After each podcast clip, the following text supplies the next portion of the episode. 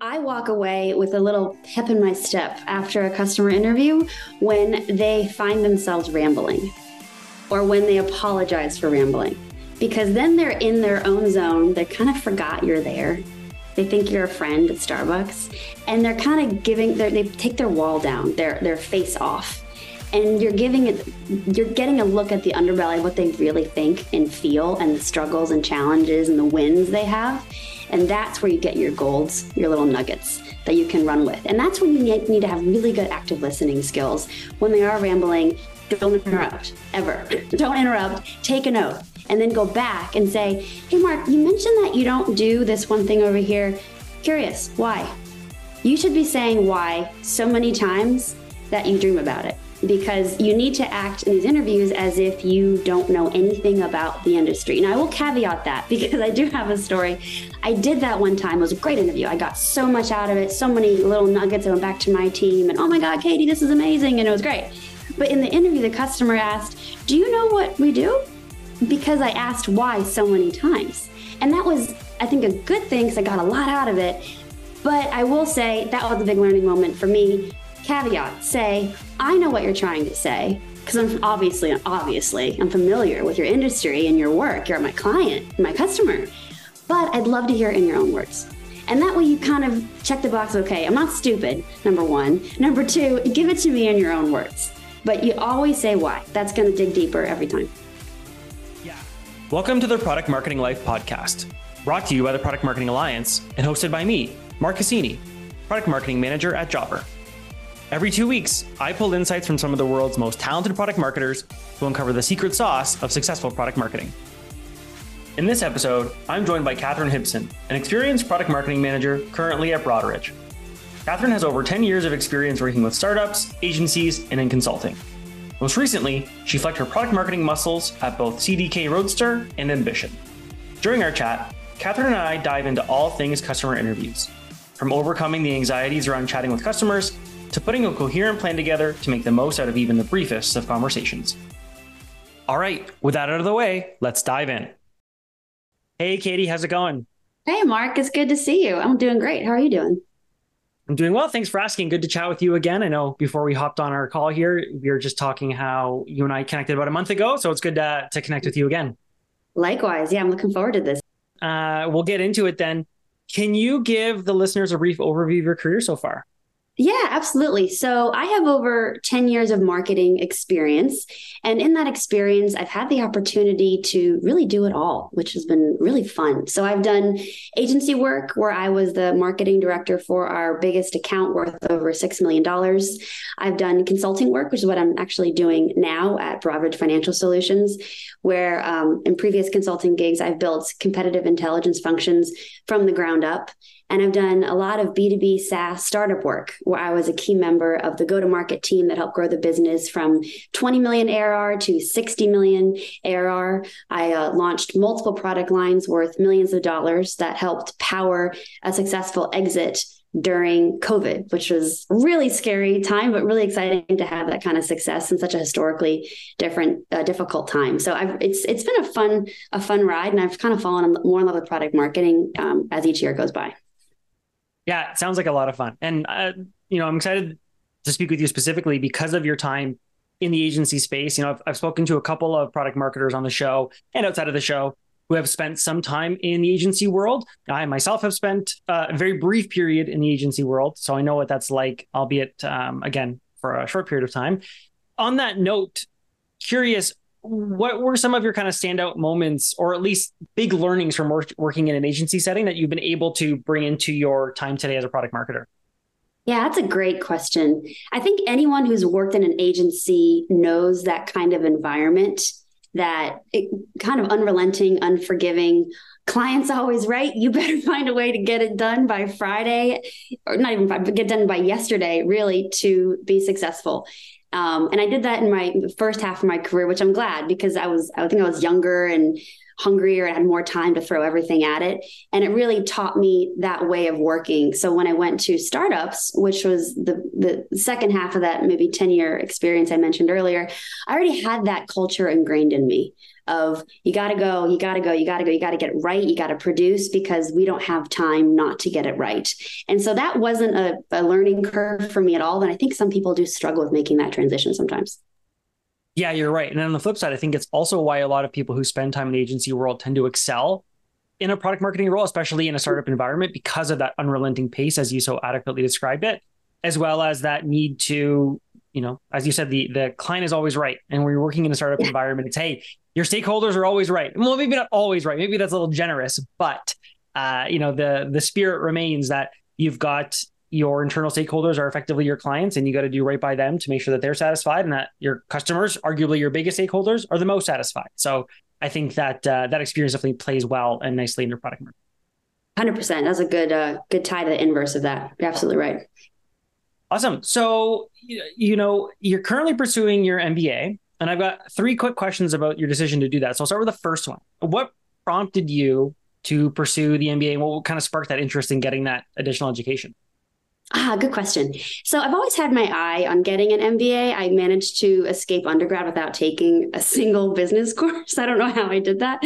And as I, have gotten further in my MBA or my uh, my product marketing career, you realize that product marketing is, is at its core a business function. We are strategic drivers of the business. The things we do, competitive intelligence gathering and analysis, market research, um, developing differentiated messaging and positioning, those are business functions or they directly influence business functions at the org. And so to really succeed, I think, at the product marketing function and get a seat at the big boys table in that executive room, you have to tie the fun, creative marketing part to the business side. And you got to understand business to do that. So that's what really sparked my interest in why I'm doing the program right now. I think that makes a ton of sense. And you're absolutely right. It's very easy in the day to day to get focused on the specific launch you're working on or the specific competitor that you're going up against, any kind of tactical you know, day to day, gets very easy to to kind of bubble up to be the most important thing you're working on.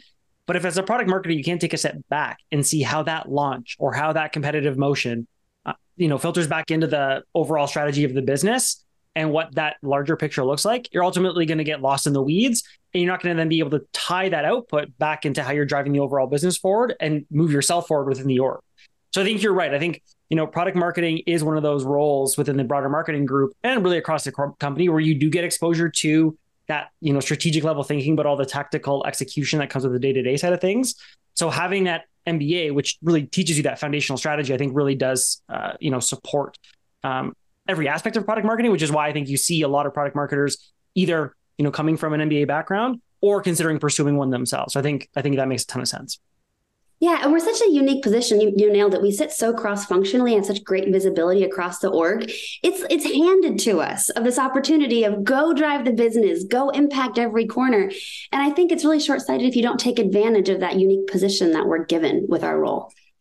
Yeah, absolutely. Because you have this broad visibility across the entire org of what different teams and your key stakeholders are working on, you have that ability as a product marketer to pull those things together unlike very other or sorry very many other roles in the same way that a senior leader would have to, or you know, people in that exec room would need to be able to pull those pieces together. A product marketer is expected to, do the same, albeit at a you know typically a, a lower level to use, I guess, a uh, lack of a better phrase. Uh, but still, you need to have that you know cross functional vision. Okay, so Absolutely. my next question, and you touched on this briefly, but curious if we can dive a bit deeper, is what do you think, uh, or, or what learnings do you think that you've either you know currently gained or that you will over the coming months um, have helped you become a better product marketer? Great question. So I've already, I think day one, my first class, I was writing down stuff. I'm like, oh, I need to think about this for my next role. Um, I think, well, right now I'm taking a course called Managing and Designing Organizations.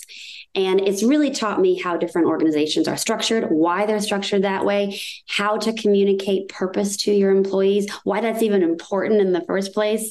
And as you think about how you want to lead your current teams, future teams, for all those entrepreneurs out there in the tech space, which I think a lot of product marketers are in the tech space and have an entrepreneur bent too, you need to think about how to structure your org to get the most out of it, be most efficient, but also the most um, adaptable while still having element of control, right? And so this MBA course is teaching me how to implement all those things. So it's you really produce the most um, efficient organization you can to achieve your goals the quickest, and that's what's been the fun part for me so far. Yeah, it sounds like a lot of fun. And I remember, you know, in pursuing my own undergrad in business and then ultimately my MBA later, the you know human resource management kind of collection of courses or people leadership courses uh, you get varying degrees of kind of interest across the across the uh, the class. Uh, some were like, "Yeah, these classes are great. I love this." Others were like, "Okay, I get it. I got to know yeah. this stuff, but like, this really isn't getting me out of bed in the morning to go to class." Um, and it sounds like you've you know found a real passion for that area of the program, which is exciting. And I think, like you said, really lends uh, those learnings really lend themselves to being a product marketer, especially as you take on and, and build out a team for all the reasons that you you just stated. So I, I, can see why that has kind of inspired you, or at least you know given a lot to your learning so far. And I, you know, undoubtedly will make you a stronger product marketer and, and leader down the road for sure. I think so. I, I think to, to touch on your point, I think the best way to get the most out of an MBA program, if you're if product marketer is considering doing that, is to go in with intentionality. So, what are you hoping to get out of it? I do have a lot of friends in, in, various MBA programs right now, and they're doing it because they're not quite sure what's next, and they're kind of hoping an MBA will serve as like like almost like a career fair. I'll try that, you know, which is that's a perfectly fine approach that's great, especially if someone else is paying for it.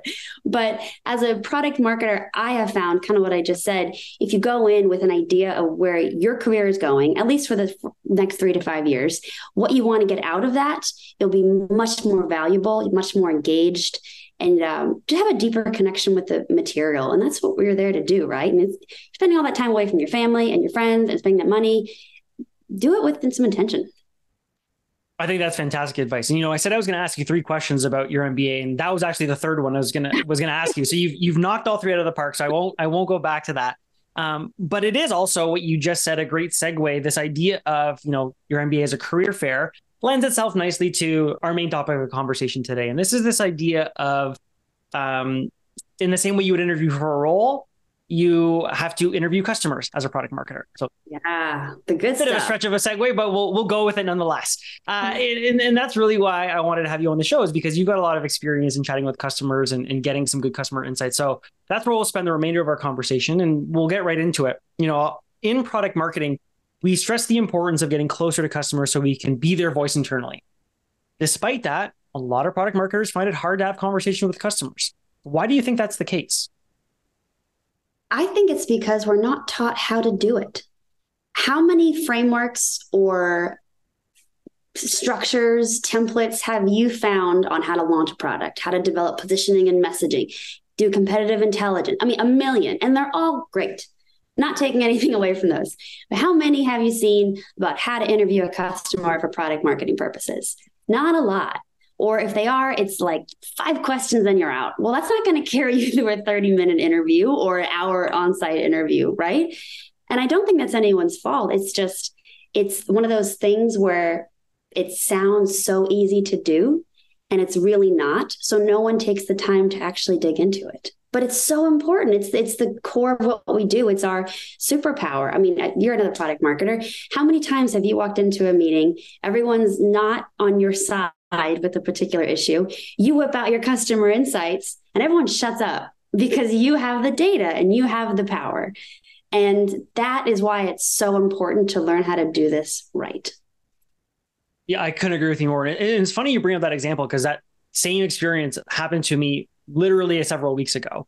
um, you know, we're, we're, eh, we're, we're, thinking about, you know, what our strategy is for next year um, at Jobber within my specific areas focus and, and fintech. And you know, we had some of these big questions that we wanted to answer and, you know, what we're going to focus on. Um, what are the things we want to accomplish from a strategic perspective, but also how do we then translate those objectives into our product roadmap? And in working very closely with the director of product um, within the fintech org, you know, he obviously had his ideas with his PMs on the areas that they wanted to address and problems they wanted to solve. But I was able to, after having conversations with customers and bringing that research forward, to present some gaps that you know, I don't think anybody, or at least hadn't been really brought to the forefront. Um, and we're all was ultimately able to get them on the roadmap. And that to me is kind of like the the the dream of any product marketer is mm-hmm. how can I get the insights and learnings that I'm getting firsthand from customers? And how can I bring those to life through the product roadmap? So, you know, I don't say that to, to, to my own horn or to say, you know, wow, what a great product marketer is. I say that only because having that customer research and those insights, I should say, and having those conversations with customers are the things that make the difference between, you know, your core stakeholders saying, oh, that's just Mark, you know, he's got these ideas and opinions on what we should do, but they're just opinions. As opposed to, oh, hey, here comes Mark, the product marketer, who's had 10, 15, 20 conversations with customers. He summarized these surveys that we sent. These are the things that they are asking for, the gaps that he's identified. We should make these things happen for these reasons. And then tying that back into kind of the broader objective and strategy for the year. Um, you know, that's that's how you make things happen. So I, I can agree with you more. And the other thing that I think you're you spot on that you said is, you know, product marketers, we love a good framework, we love a good tool, we love a good template. And I have found in exploring things in the customer research side, you're right. It's it's just, hey, ask these five questions, or you know, these are the things you should be thinking about, which are helpful, but they don't really teach you the how. It's the what without the how. So I think you're right. Without that how, it can feel very intimidating and scary as a product marketer, especially as a solo PMM, to go into those conversations with customers for the first time and feel like, yeah, I'm going to ask these five questions, but beyond that, then what? Or or how do I even frame up these questions properly to get the insights that I need? Those are things that you don't often see discussed. Exactly, exactly. And then there's that added pressure of, well, I have to go back to my boss or the organization with these insights, but but this person's not giving me what I need. I don't know how to get it out of them, and I can't keep asking the same questions over and over again. So uh, you absolutely nailed it. It's it's a tough thing to do, but it's it's really critical to be successful at our jobs. Absolutely. Uh, so you know, a lot of product marketers suggest approaching customers like you would anybody else, right? It's almost like it's a casual conversation between two people meeting for the first time. Why do you think that's not necessarily the right approach in most situations? Yeah, I'm so glad you asked that, and I hate when people say that because it should be ca- it should feel casual to the customer who's being interviewed. It is anything but casual for the product marketer. That is the vibe you want to give off, but we need to go into these conversations with a strategy, with a plan. I don't know about you, but I don't go talk to my barista at Starbucks with a strategy and a plan for a casual conversation. Those things don't exist in casual conversations. And the things you do in a normal ca- casual conversation torpedoes a conversation that you're trying to have with a customer. Um, some examples, and we'll get in deeper, I know, later in this um, the conversation, but for a casual conversation, you are giving verbal and nonverbal cues that you're agreeing or disagreeing or to keep talking or you're interrupting to add a relevant point. Well, you never interrupt a customer when you're talking to them, right? You don't want to give the sense that you agree or disagree vehemently with the customer because then they're going to retract or maybe entrench in their position. That's not going to help you get the true information out of them. So you can't go into it with a casual mindset. I, I, go into these conversations with a, a really well honed strategy and tool. It's a template that I've developed. Actually, um, Just Enough Research by Erika Hall is a book that I, it's actually made for product designers, but I found a lot of good stuff in there for talking to customers and doing research. I highly recommend it. For any product marketer trying to get better at talking to customers and doing customer research. And I can go into the template in detail of how I set the conversation up about to make sure you get what you need out of that. So what I do is um, develop a template where it has all those little reminders at the beginning of the conversation that you kind of forget or maybe you freeze, you know, because you're kind of nervous. Things like introducing yourself, your title, asking for permission to record the conversation, reassuring them that information is only going to be used for research purposes and won't be shared, all that kind of admin stuff, I like to call it, right? And then what I like to do is outline um, three to four motivational topics I want to get out of this conversation. So, what topics do I need from them? I need their maybe their motivators for the day, maybe their stressors, maybe their um, their high points during the week and building like a persona, for instance, something like that. And then I develop three to four questions that ladder up to each topic that don't involve them actually asking the question I'm trying to get at. So I have an example pulled up here. If I'm trying to figure out their motivators at work, what gets them going, what gets them excited, I won't ask them that because everyone tells you what they think you want to hear, even if they don't know they're doing it. Because in the back of their mind, like, well, she might talk to my boss and I don't want to tell them I really hate this job or whatever the thing is, right? So instead, for that example, I'll ask, what are you thinking about when you're driving to work in the morning? What's the first thing you think about when you pull into the parking lot? Park use is obviously maybe in person work, not remote work, but what are you thinking about when you walk into the office and you see that first person in the lobby? And that will tell you what's on their mind and what their motivator is without asking, what's your motivation? Because you're not going to get the answer out of that. And this structure and template that I use helps keep me on track and gives me a guide. So when the conversation does go off on tangents, which is great, and that can happen, it should happen, I think sometimes, it does bring you back to back to base. And so you're not 20 minutes in, looking at the clock, you've got 10 minutes left, and all of a sudden you're like, I don't remember the last two topics I want to talk about. I'm completely blanking right now. So it gives you that core foundation to come to come back to. And I found that to be a really pivotal tool in driving my customer reviews in a positive way.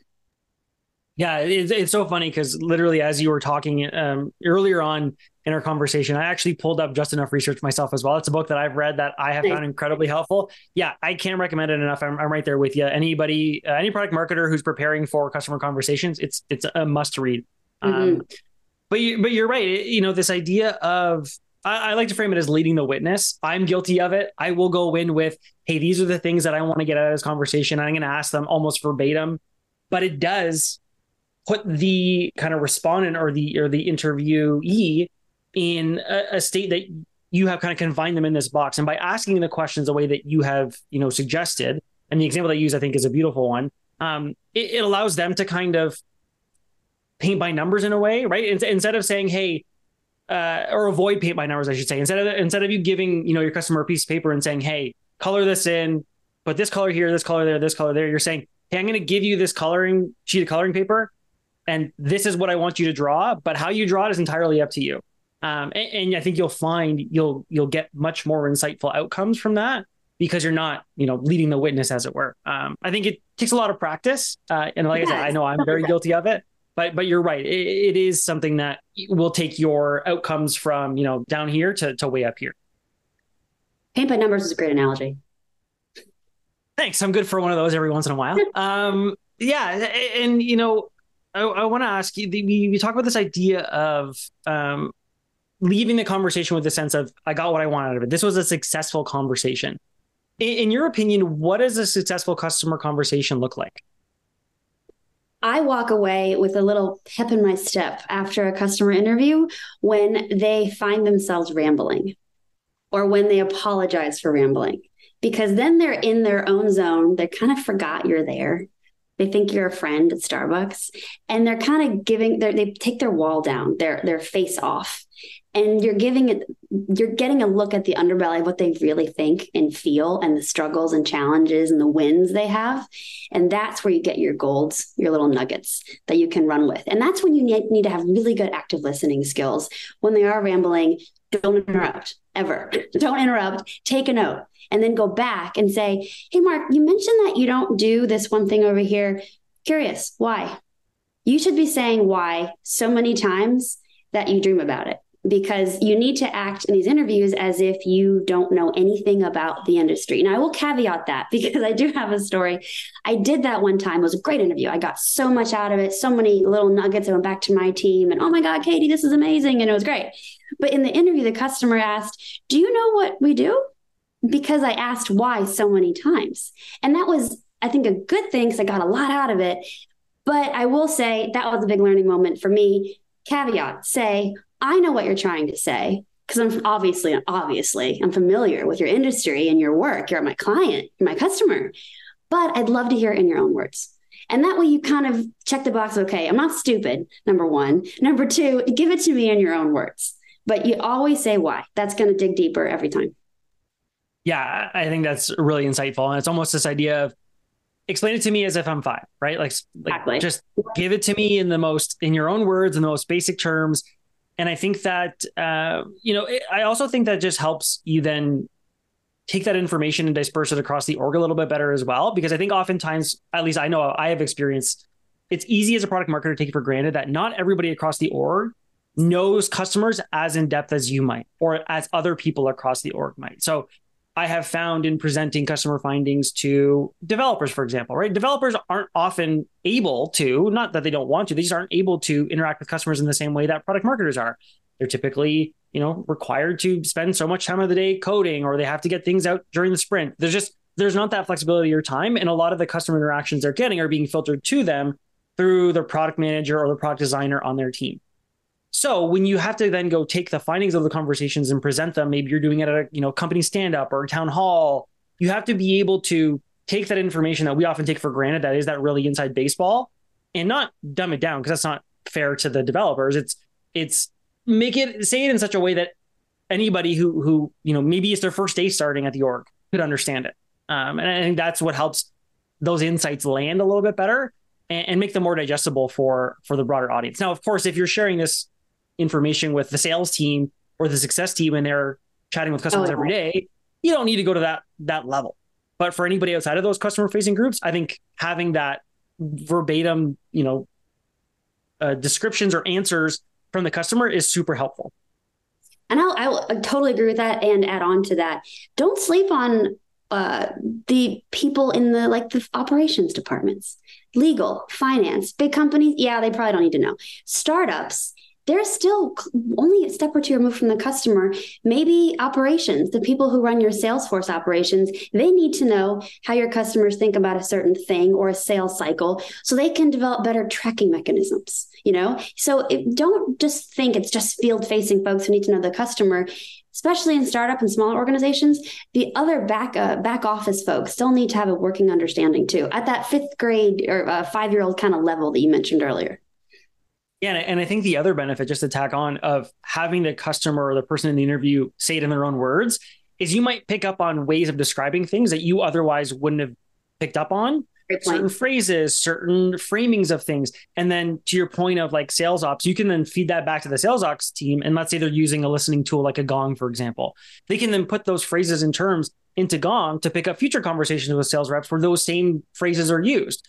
So you you you start to develop this customer language or this customer dictionary of the ways your customers talk and you're able to then be smarter about hearing that come up in future conversations and get those insights amplified or just get a you know better pattern identification because you're hearing it more often. Yes. And it all starts with having a good customer interview. Absolutely. So you know we've we talked a lot about uh, successful conversations. You know i like this idea of you saying hey you know got a pep in my step. This conversation was was a 10 out of 10. But what about conversations that can be, you know, to be generous, less than successful, less productive?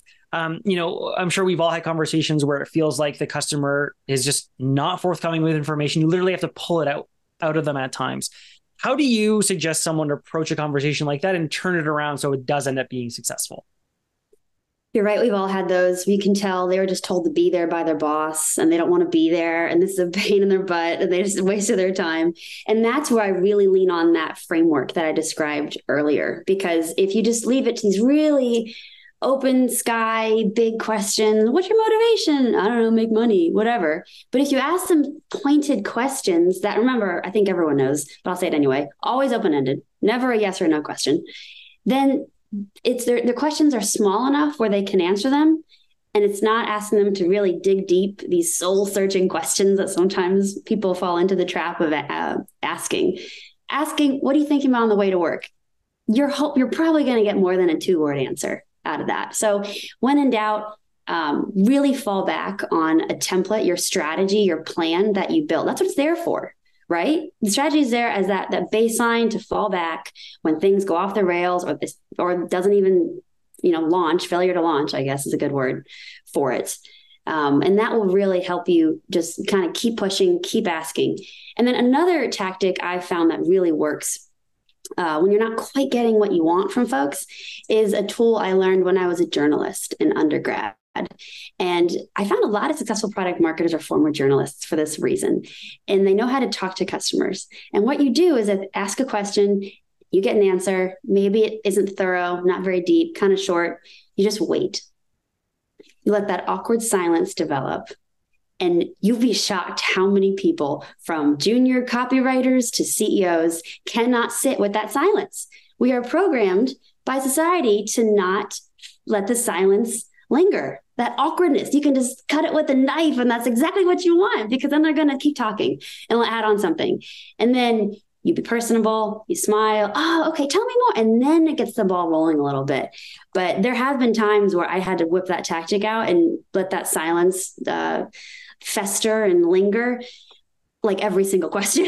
but I got what I needed. And that's what the point is, right? And then you send the nice thank you note and then you move on.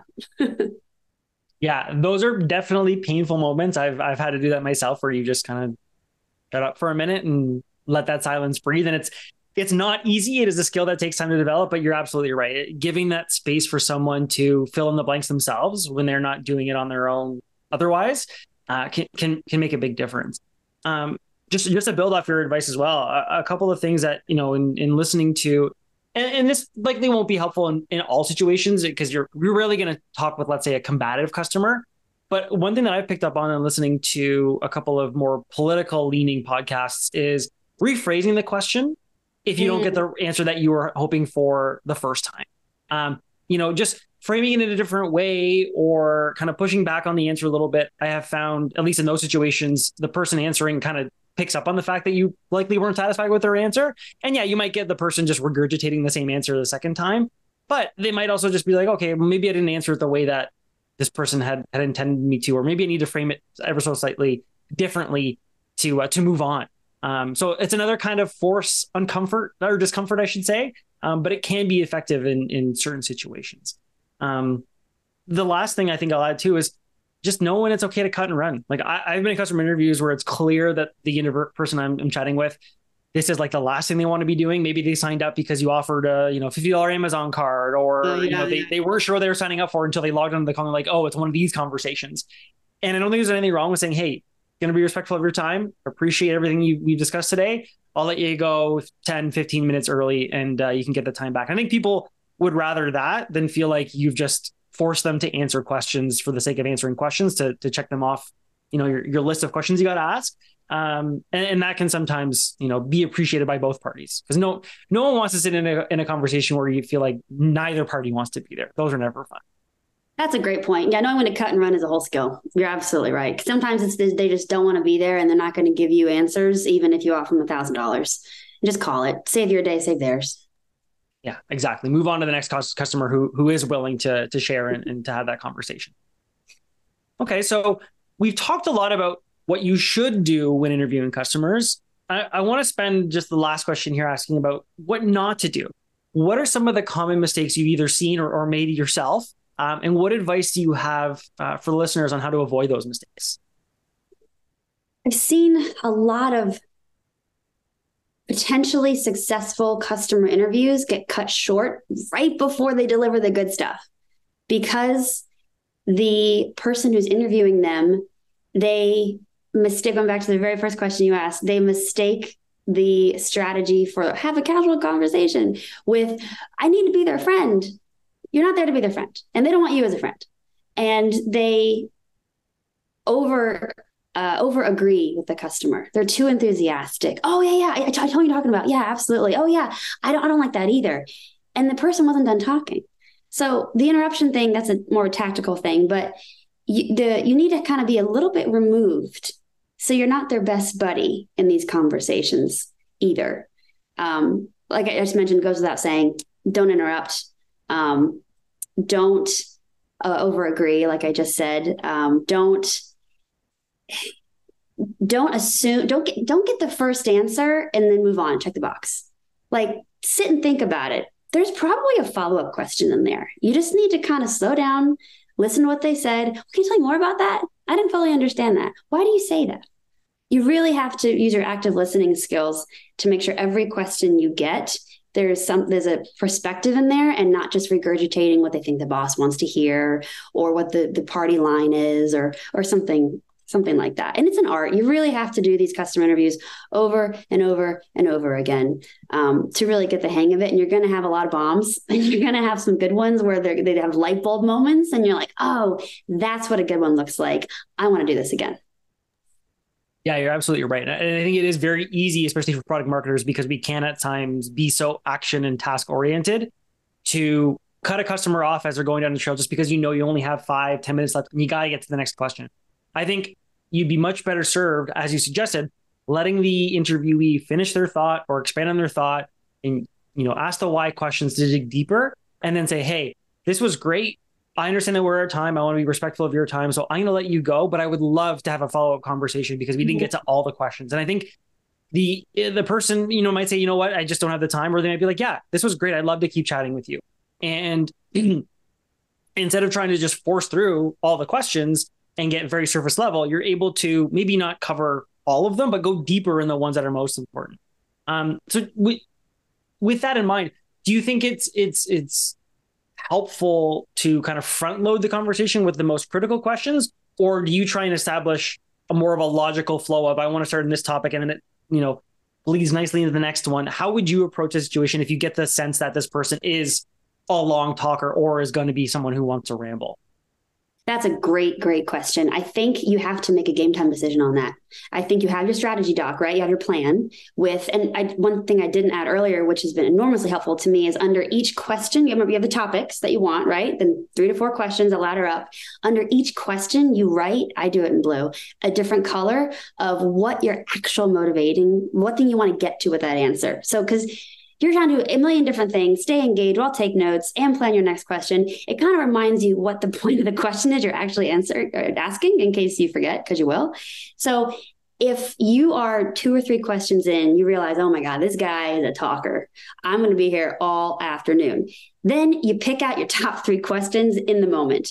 If it's the inverse, if that person is kind of difficult to work with maybe they're not a big talker then you have time to go through the methodical choice. And it'll go about it'll bounce back and forth i found multiple times in that interview. You'll have a rambler and then a one word answer and then rambling again and the one word answer. So you have to constantly be making that call as you're going which is why i keep i keep hammering this strategy document but it really is your anchor and your base because you have a lot of things going on when you're trying to manage a quote casual conversation that will help you keep you on track. So you walk away with what you needed and that wasn't a waste of your 30 minutes. And you don't have to go back to your boss or your team or your product manager and say, didn't get it. Sorry, guys. I don't know. That's not, that's the last thing you want to do. Yeah, absolutely. And, and I love that idea of having that kind of underneath your, you know, your themes and your questions, kind of what's the core thing you want to take away from this line of questioning, because it allows you to look at it and say, Hey, did I get that? Yes. Right. Okay. I can move on. If not, I'll keep going. Cause again, I've been guilty of this myself where hey, I've got a list of questions. I ask it, it gave me an answer. It was okay, but I'm going to move on to the next one anyway. I think having that central idea of, hey, this is what I got to get out of the, asking these questions for this part of the conversation is that forcing mechanism to say, did I get it? Okay, then let's stay here. Uh, if if if I did, then great. I have the green flag to to move on to the next to the next section. So I think that's a really helpful um, structure that you've suggested. So thanks for sharing that. Yeah. And I also found that it's helpful when you're uh, developing your analysis later because these interviews, they don't all take place on one day. I did interviews um, in the airport. I've done it in cabs. I've done it uh, my in-laws' house. You did it in the office, and those are very different situations. And you're in different mindsets in each of those t- each of those locations.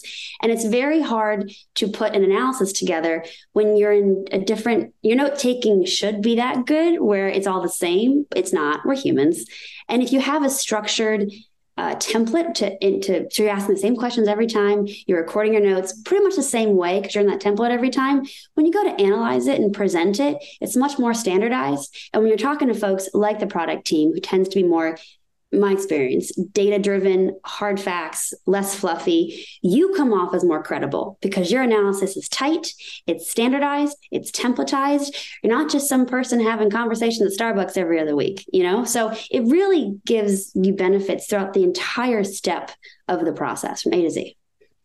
Yeah, absolutely. I couldn't agree with you more. Well, listen, Katie, this has been fantastic. I, I, appreciate you sharing all the insights on how to conduct, you know, proper customer interviews, how to approach them, what to avoid. I think it's been incredibly helpful, not only to myself, but to anybody listening. Um, before I let you go, though, I want to ask you the last question, and it's one I've been asking everybody this year. So I'll ask it to you as well. Um, and that's what's an area of focus within the realm of product marketing that you think product marketers will have to pay extra attention to? Maybe not this year, because this year's almost over, but let's say next year when compared to previous years. So I'm so tempted to say AI because everyone's saying AI, but I won't. I'm not going to say AI. I'm going to say product marketers really need to pay attention to how their work is impacting the bottom line. Not open rates, I'm talking revenue. Because with the economy the way it is, certain sectors of the job market are really hot, some are really depressed right now. Overall, product marketing is continuing to have to defend, I think, your existence in organizations. And if not your existence, at least your seat at the table. And so you need to be hyper focused on tying your efforts to what money is coming into the org and more importantly what money would not be coming into the org if you were not there. And you have to constantly be beating your own drum in a very professional way of course to make sure that folks don't forget that. Yeah i think you're absolutely right. And, just to build off on that i think on the same side of tying product marketing efforts to money coming in there's also some opportunities to tie it to money that's that could, could potentially be going out, right? If you're focusing on some enablement movements, or if you are working on with the sales team ways to uh, shorten the uh, the sales cycle, those are ways where you can say, hey, you know, we brought the sales cycle down from I don't know, let's say eight weeks to six weeks, and that yes. allowed sales reps to move on to the next deal, um, which yes brought in this, but also cut down on you know time on each individual deal or hey, we're you know we're helping our success team, um, you know, speak to these issues more effectively or these problems that our customers face these effectively. Yeah, and, and they're and it's it's uh, helping us with churn and it's it's you know improving retention. Those are ways on the other side of the equation that you can tie product marketing to uh, you know a bottom line number, um, which you know, I will say uh, in chatting with product marketers over the past couple of years, that that has been one of the more challenging things that I think a lot of product marketers struggle with. But it is worth the time and investment figuring out because you're right when times get tough and people start asking hard questions internally about you know what functions are helping the business stay afloat you want to have a good answer to that question. Otherwise you know you could be having some very challenging conversations down the road. Um, so yeah i think i think that's fantastic advice. Yes it's never too early to constantly be justifying your work and promoting your work. Day one of your, of your new job find a way to do it Absolutely, absolutely. Well, like I said, Katie, this has been super helpful. Um, you know, if anybody's listening and they want to chat with you about, you know, how they can best prepare for maybe some upcoming customer interviews that they've got planned, or just pick your brain on all things product marketing, what would be the best way for them to get in touch with you? I love the chat to anyone who wants to talk about customer research or all things product marketing. The best way to get a hold of me is LinkedIn. Katharine Hibson, easy to find. Shoot me a message and I'll get back to you. I'm in there every day. So I'll get back to you soon. Awesome. Well, this has been a great conversation. Thank you so much for your time today, Katie. Thanks for having me, Mark. Appreciate it.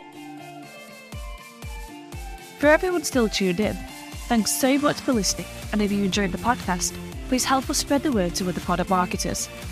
Before we leave you to get on with your day, if you want to get involved, here are a few ways you can. If you're a product marketer and want to come on the show and speak about your day, a specific topic, or your role in general, that's one option. If you want to flex your podcast hosting skills, being a guest host is another. And finally, if you or your company want to sponsor an episode, there's a third. Thanks again and have a great morning, afternoon, or evening wherever you are.